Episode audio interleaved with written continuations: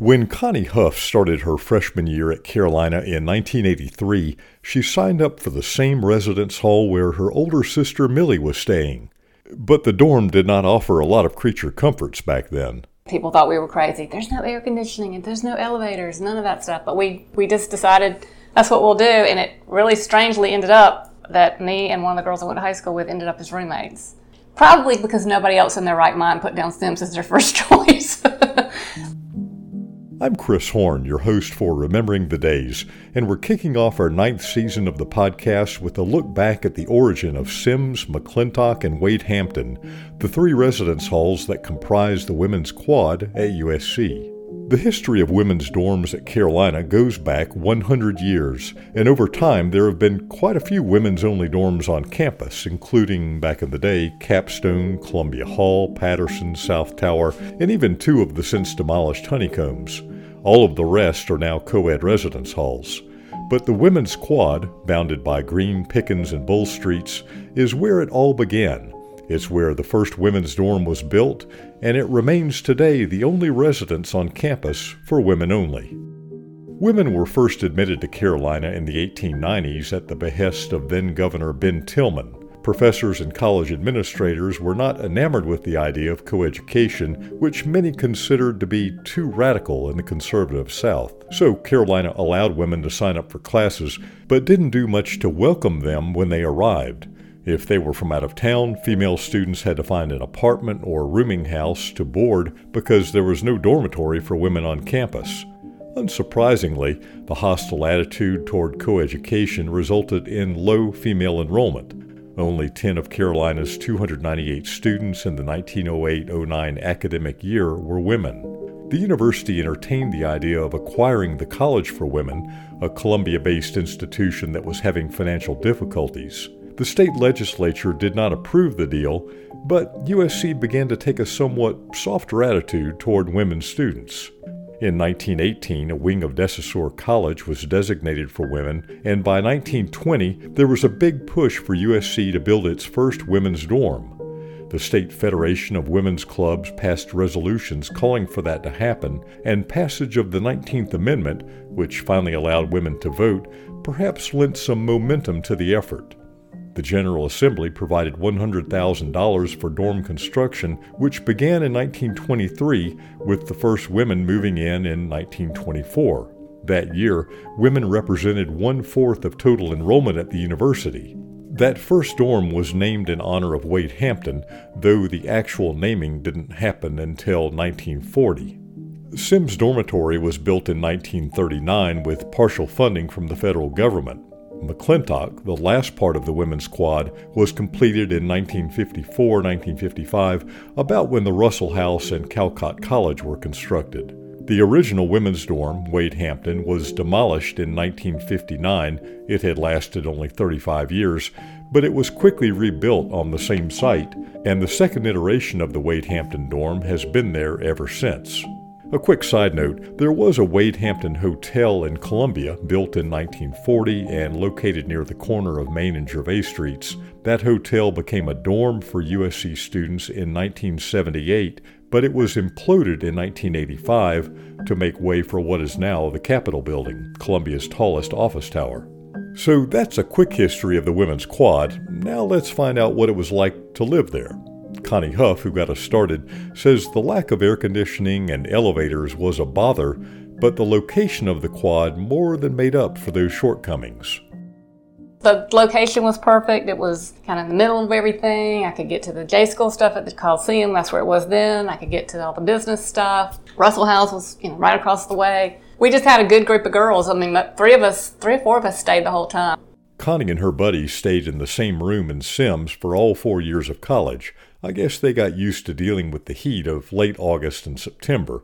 Not everyone was so sanguine. I was on a waiting list for dorms because I decided late to come here. So they just put me in it and showed up, and it was a third floor, not air conditioned. I had moved down from New Jersey. My roommate was from Canada. we thought we were on the sun, and that's mostly what I remember. That's Megan Sexton, who arrived at Carolina in 1977 and first stayed in McClintock, but later moved to Wade Hampton with a large contingent of friends for her sophomore and junior years. They moved because, yes, Wade Hampton had air conditioning. And we all all kept our doors open all the time and hall baths, hall showers. I didn't really, that's kind of what I expected with college. I don't know why, but um, I didn't expect to have my own bathroom. It was a great experience. It was it was pretty sticky. I remember coming out just drying your hair out of the shower. You would be soaked in sweat by the time you had finished drying your hair. Paige Ivy experienced her own trial by summer fire at the Women's Quad in 1984. I know it was 100 degrees. It was August, and my poor mom and my aunt with heart problems helped me unload my car. And the first thing they said is, We're buying you a fan. We rode over to Taylor Street Pharmacy, and they bought me a big box fan for the room.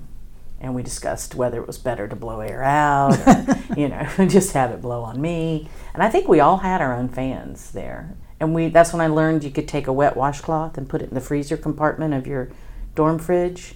And then when you got there in the afternoon, you know, it was always the hottest part of the day. And you just wear that somewhere on you and it would cool you off a little bit. Of course, there was more to life in the women's quad back then than just dealing with the heat. Megan says everyone played music in their rooms. This was decades before smartphones and AirPods and all the ways we privately listen to music today. We would sit in the hall a lot, and you know everybody had music playing. That's a difference, I think, today too. Like you'd walk through your hall. My freshman year, it was the um, the Fleetwood Mac "Rumours" album was the one everybody was playing, so you could hear it, you know, all the way down the hall. I mean, you'd hear other music too, but that was a real. You always heard music.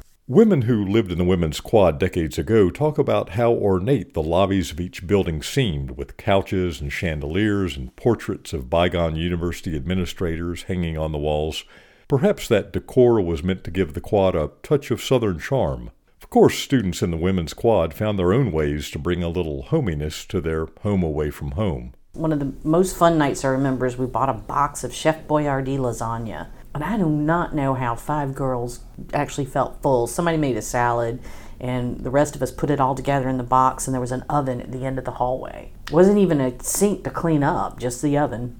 But so we cooked it together, we took it back, and we all sat around this little makeshift table and had our, and I think because we had older girls who could buy alcohol, so we had some wine, and we sat around and, and had our little family meal together on a Sunday. It was great. By the early 1970s, Carolina began to loosen visitor restrictions in the residence halls. As the years progressed, there were still some rules, but enterprising students can always find ways to circumvent them. Just ask Marjorie Duffy, who lived in McClintock in the women's quad for three years, two of them as an RA or room advisor in 2002 when i lived there as a freshman we couldn't have male guests past 2 a.m so nobody was having their guy friends spend the night at least not if they were doing it you know by the rules. I think occasionally they would sneak people in from things i heard later on down the line from some of my residents. They're like yeah you didn't even know he was in the closet. And it's like oh my gosh. But anyway ra days Women who I spoke with about life in the women's quad decades ago invariably talk about its location, nestled beside the Russell House and close to the humanities buildings and the horseshoe. The quad underwent a major renovation in 2014, which not only thoroughly modernized the inside of each building, but also connected the three of them together. I talked to Elizabeth Calhoun from Philadelphia, one of the 600 women who stay at the Women's Quad today, and it seems that students love to live there now every bit as much as they did many years ago. I didn't initially want this, but I mean, it's in a perfect location. I always tell everyone I'm spoiled. I, am in the heart of campus, and it's honestly gorgeous. So it just worked out. And I'm, I tell everyone I wouldn't want to live anywhere else. I love how quiet it is. I love that it's just me and the girls. So a lot of my sorority sisters live in like Cola Hall, um, and they definitely have more friends on their dorms, especially more like bigger friend groups with um, guys and girls. And a piece of me kind of wishes I had that, but again, I love it here, so I'm not really missing out on much. On a final note, I talked with Kirsten Kennedy, USC's Associate Vice President for the Residential Experience. She says the women's only aspect of the Women's Quad remains an important feature for the university and its student body. I think we want to make sure that all students feel comfortable when they come to college, and we want to be inclusive of what their needs are. And we know that who their roommates are and their living environment has a has an impact on whether or not they decide to stay here. So, for example, if we only had co ed options and someone thought, oh, well, geez, I can't go to the University of South Carolina because there isn't a women's only option, then we could lose students. Or they would be in an environment where they didn't feel comfortable if they came anyway, and we might lose them that way too. So, I think it's about providing all the options that students want. And we've increased that in so many different ways over time. And keeping this one thing, I think, is a good thing. If the Women's Quad's buildings, Sims, McClintock, and Wade Hampton, could talk, and we had all day to listen, I'm sure there would be many more stories about student life there over the past 100 years. But we'll call it a day for now. On the next episode of Remembering the Days, we're going back to the USC campus 150 years ago during the Reconstruction era. It was a fascinating time for the university back then, with stories about successful alumni and questions that linger to this day about what might have been. That's next time. Thanks for listening today, and forever to thee.